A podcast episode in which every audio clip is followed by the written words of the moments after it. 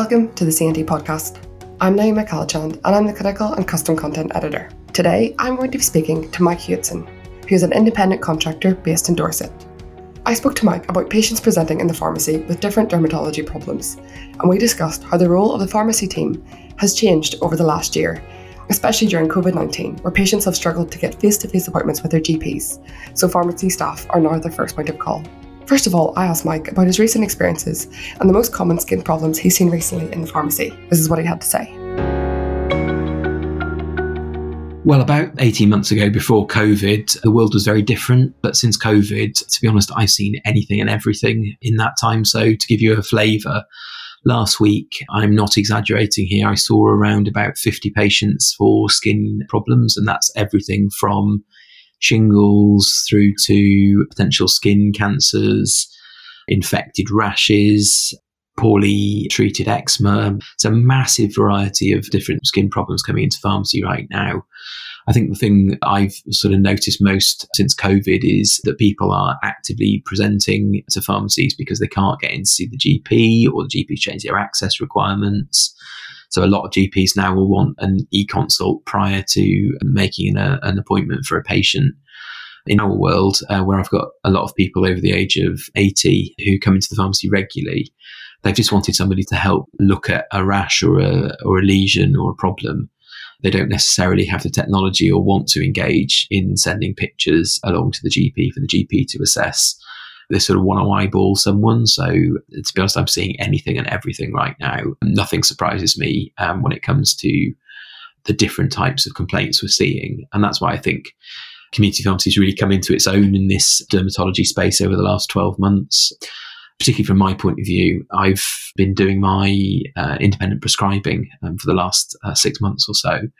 And the dermatology has been a really central part of that. So for me, yes, I can see and potentially diagnose a patient with, you know, an infected insect bite or impetigo. But the frustrating thing before was whatever I did, we'd end up having to refer back to the GP, which is just frustrating as a patient journey because um, they could have cut us out in the first place and just gone straight to the GP.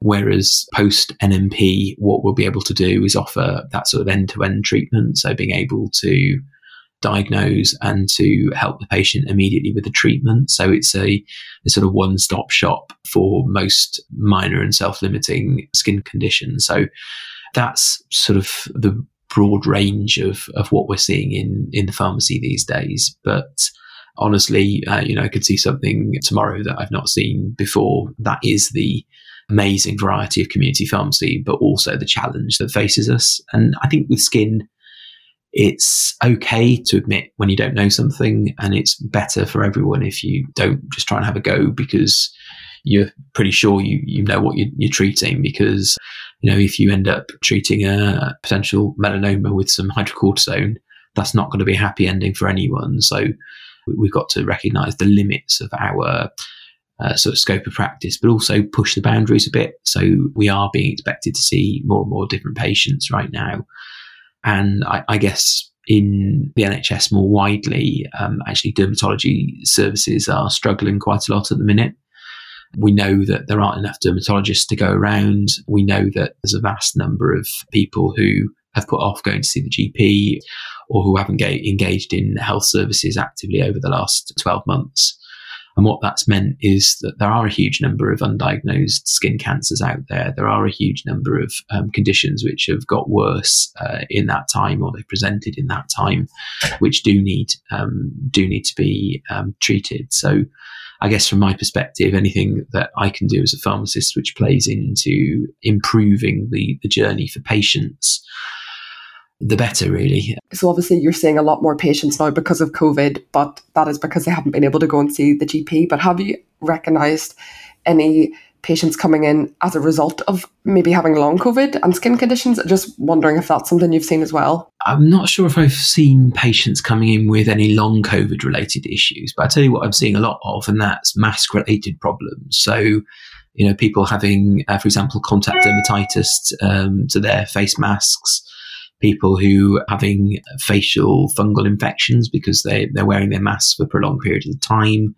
and they're nice, warm, moist environments for fungal infections to proliferate in. So we're definitely seeing COVID related skin problems in the pharmacy, but maybe not the, the sort of obvious ones that would, um, would spring to mind. Just to kind of touch briefly on some of the maybe more common conditions that you've seen, what kind of treatment recommendations would you give for, you know, just maybe a few of the more common ones that you, you've seen recently? So I think the main thing to sort of watch out for are infections. So in particular, we see an awful lot of infected insect bites in our part of the world, um, whether that's horseflies or potentially things like tick bites. So, watching out for the systemic signs of, of infection. So, people running fevers, people with um, sort of joint pain, or sort of maybe feeling tired, lethargic, weight loss. Those, those are sort of systemic signs of, of infection, um, which we need to be sort of aware of. I guess the main sort of treatment options we'd have here so for infected insect bites, we'd normally end up referring back to the GP for, for example, um, may require a course of uh, flucloxacillin. But I think trying to differentiate between normal allergic reactions to a bite and the secondary infections which can sometimes come along are, is, is quite an important thing for pharmacists to be able to to recognise. So, you know, being able to um, to differentiate between um, the sort of wider cellulitis and the allergic response is really important. So, how do you do that? So, again, things like heat, um, which can be a sign of infection or inflammation, things like a area of spreading redness out from the site, um, that that's a sign uh, of more widespread problems. Pus or discharge, again, things to watch out for. So, in terms of treatment there, I mean, the frustrating bit, as I said uh, earlier, is actually the need to refer back to, to GPs when you can accurately diagnose the problem and you know what the treatment is. So that's why I've chosen to fulfill the independent prescribing qualification because I, I can see a way of helping patients um, to get access to treatment more easily and hopefully helping to avoid the need for a GP appointment wherever possible. And do you think there's any skin conditions that are, are more prevalent in certain population groups that, you know, pharmacy teams should look out for?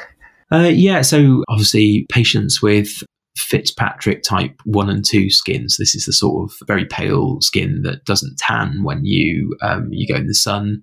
So you may, may burn, may have fair hair, and the sort of stereotypical red-headed, pale skin, these patient groups are actually at, at, a higher risk of things like skin cancer. So we need to be vigilant for um, signs of malignant lesions in those those sorts of patients. So you know, if patients have got more than 50 moles across their body, then they're at a higher risk as well. If they've got a family history, they're at a higher risk. If they've had prolonged uh, sun exposure, they're, they're at a higher risk. So um, I, I, think um, it's very worth re- reminding people of that, particularly in the south of England, where we've got some of the highest rates of skin cancer in the country.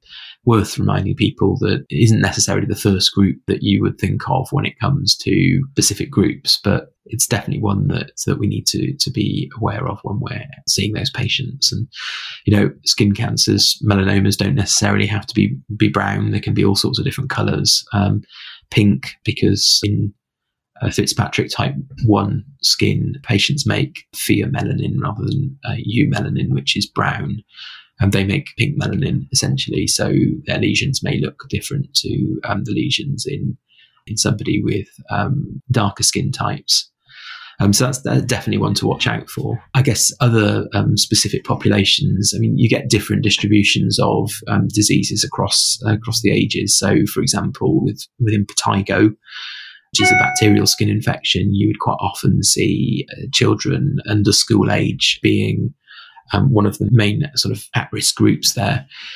But again, it's important to try and differentiate between the bullous form, which is sort of blisters, um, than the non-bullous form of impetigo, which you know may be more safely treated in the pharmacy. For example, um, NICE changed their treatment recommendations. I think it was about last January or February to actually not recommend topical antibiotics first line for patients with impetigo. They recommend um, the use of topical hydrogen peroxide cream, Crystacide, which is a 5% hydrogen peroxide, which is available over the counter. It's fiendishly expensive. It's about 20 quid a tube, but um, it uh, can avoid the need for a trip to the um, to the GP and allows pharmacists to have a slightly wider scope of practice in helping to treat the non-bullous form of, of impetigo, for example. And are there any conditions that would maybe present more commonly in elderly patients or in, in like maybe babies as well?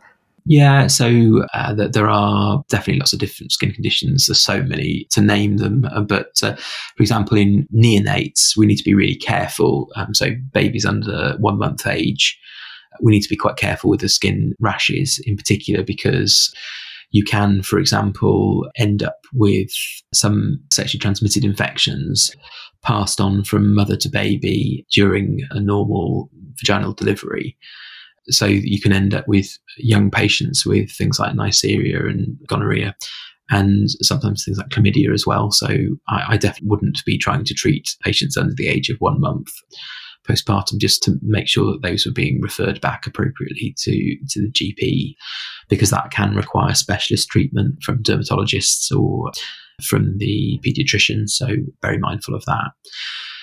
In older patients, uh, watching out for things like autoimmune conditions are quite important. So, you know, whether that's things like lupus and the skin cancers themselves are are more prevalent as as people get older. So I think being mindful that you know a lesion in a you know over 70 year old patient with a history of sun exposure we ought to be very careful in how we we treat that particular group because we may need to refer them on and we may need to refer them on fairly quickly if it's getting some warning signs or red flags you did mention signs of different skin cancers and maybe some systemic symptoms. Are there anything else that, you know, if a patient came into you would think, God, I need to I need to refer further immediately, this is a red flag?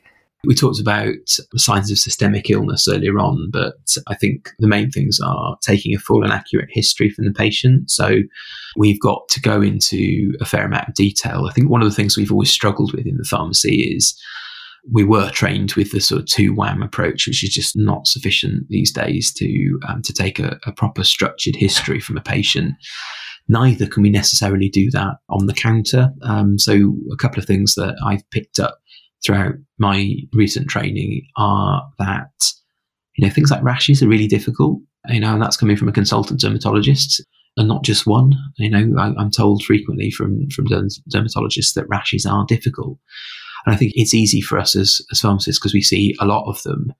For people to sort of dismiss it, oh, is it just a simple rash? Actually, you know, you have to delve into a reasonable amount of detail to exclude other issues, other problems. So from my point of view, you know, you actually do need to take them into the consultation room. You do need to have quite a long chat about that. And one of the problems we've got in pharmacy is that nowhere are we remunerated for for that time or that care. So from my point of view, I do it because I'm interested in it and I want to do it. I don't necessarily do it because I'm paid to do it or necessarily rewarded for the input that we have with the patient. So I had a patient present a couple of weeks ago with a lesion on her nose. She wanted to buy some form of concealer to cover it up. Her granddaughter was getting married at the weekend.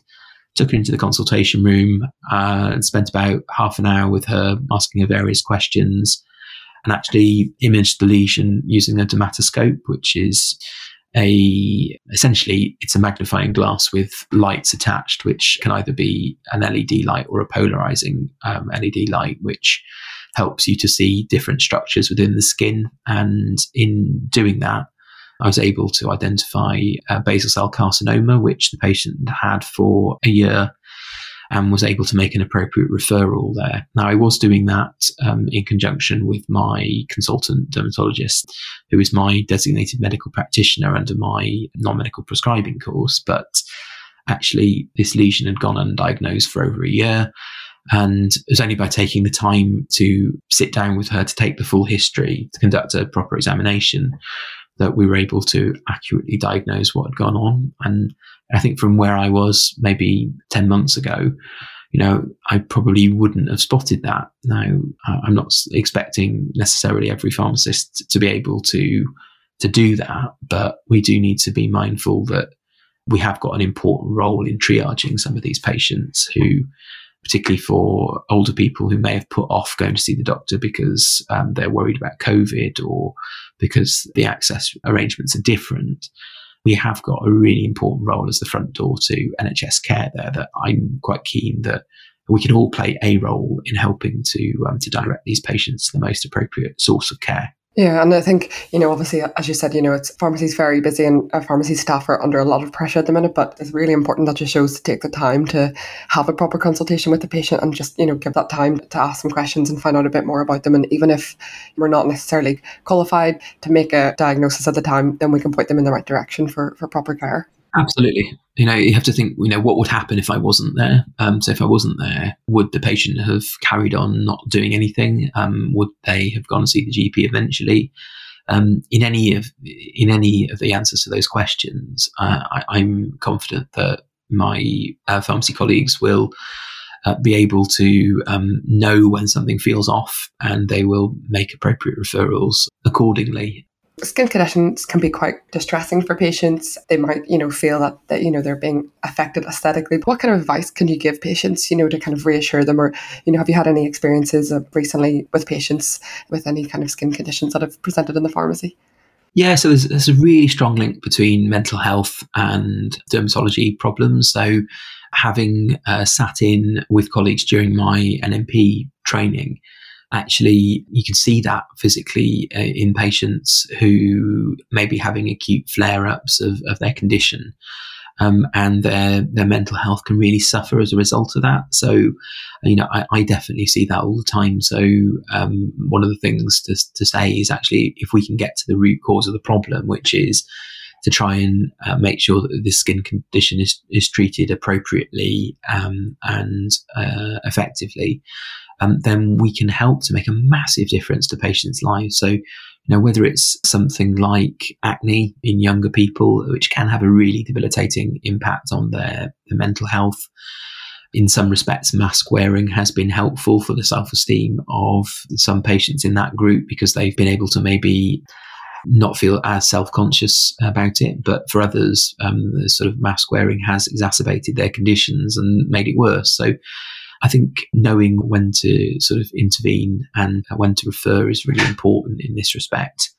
But certainly, um, we should be asking patients about their mental health when they're, they're dealing with chronic skin conditions because there is a really nasty vicious cycle um, in there. And, and, if we're not careful, patients can really suffer as a result of, of that um, spiral. Likewise, at the other end of the spectrum, you know, where you've got people with physical features that they aren't happy with that can also have an impact on their mental health. So you mentioned aesthetics and actually it can help to provide aesthetic treatment. It's not something I do at the moment, but I know there are many colleagues around the country who are providing aesthetic services. Um, it can help to improve the self confidence and the mental health of patients at the other end of the spectrum where it may not be necessarily a medical problem, but it may become a self esteem or a, um, a confidence issue. And finally, Mike, I just wanted to ask what advice would you give pharmacists who'd like to improve their knowledge of dermatology?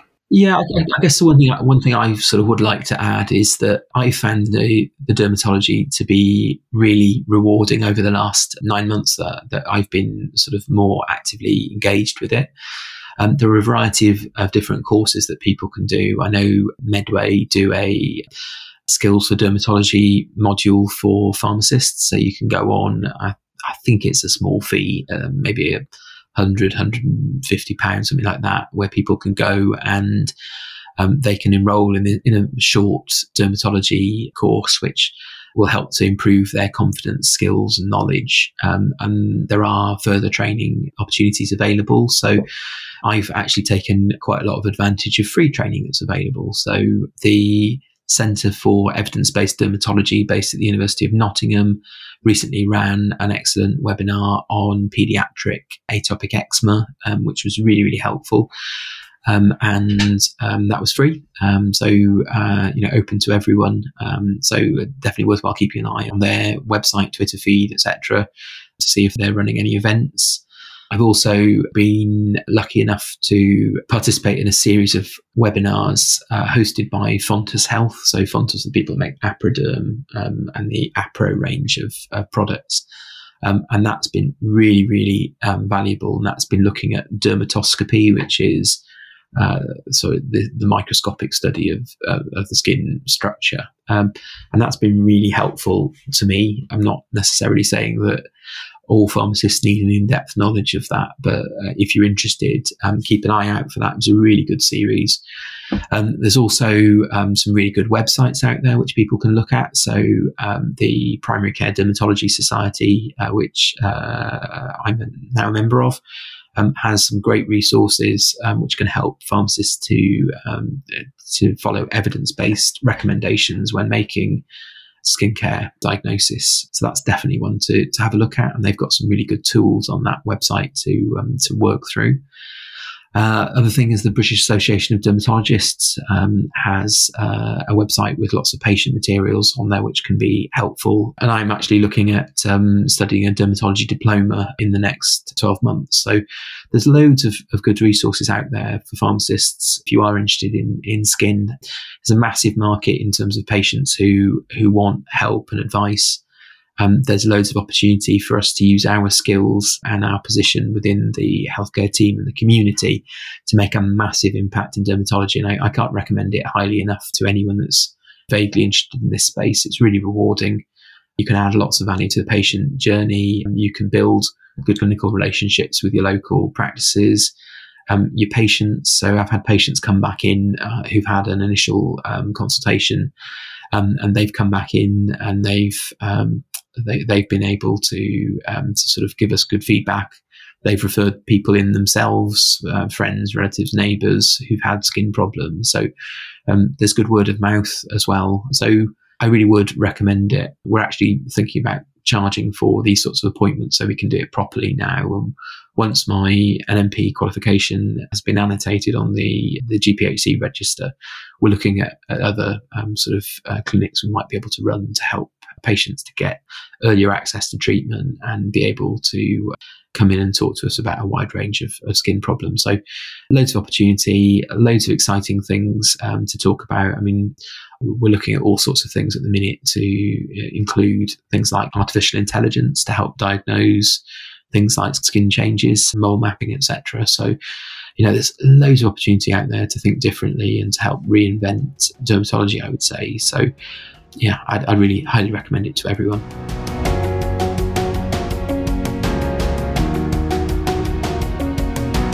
That was Mike Hewitson, independent contractor based in Dorset. We spoke about the role of the pharmacy team in different skin consultations, how to spot red flag symptoms, and what advice we should be giving patients presenting in the pharmacy. If you enjoyed this podcast, please subscribe to CND Podcasts on SoundCloud or your preferred app. Thank you for listening.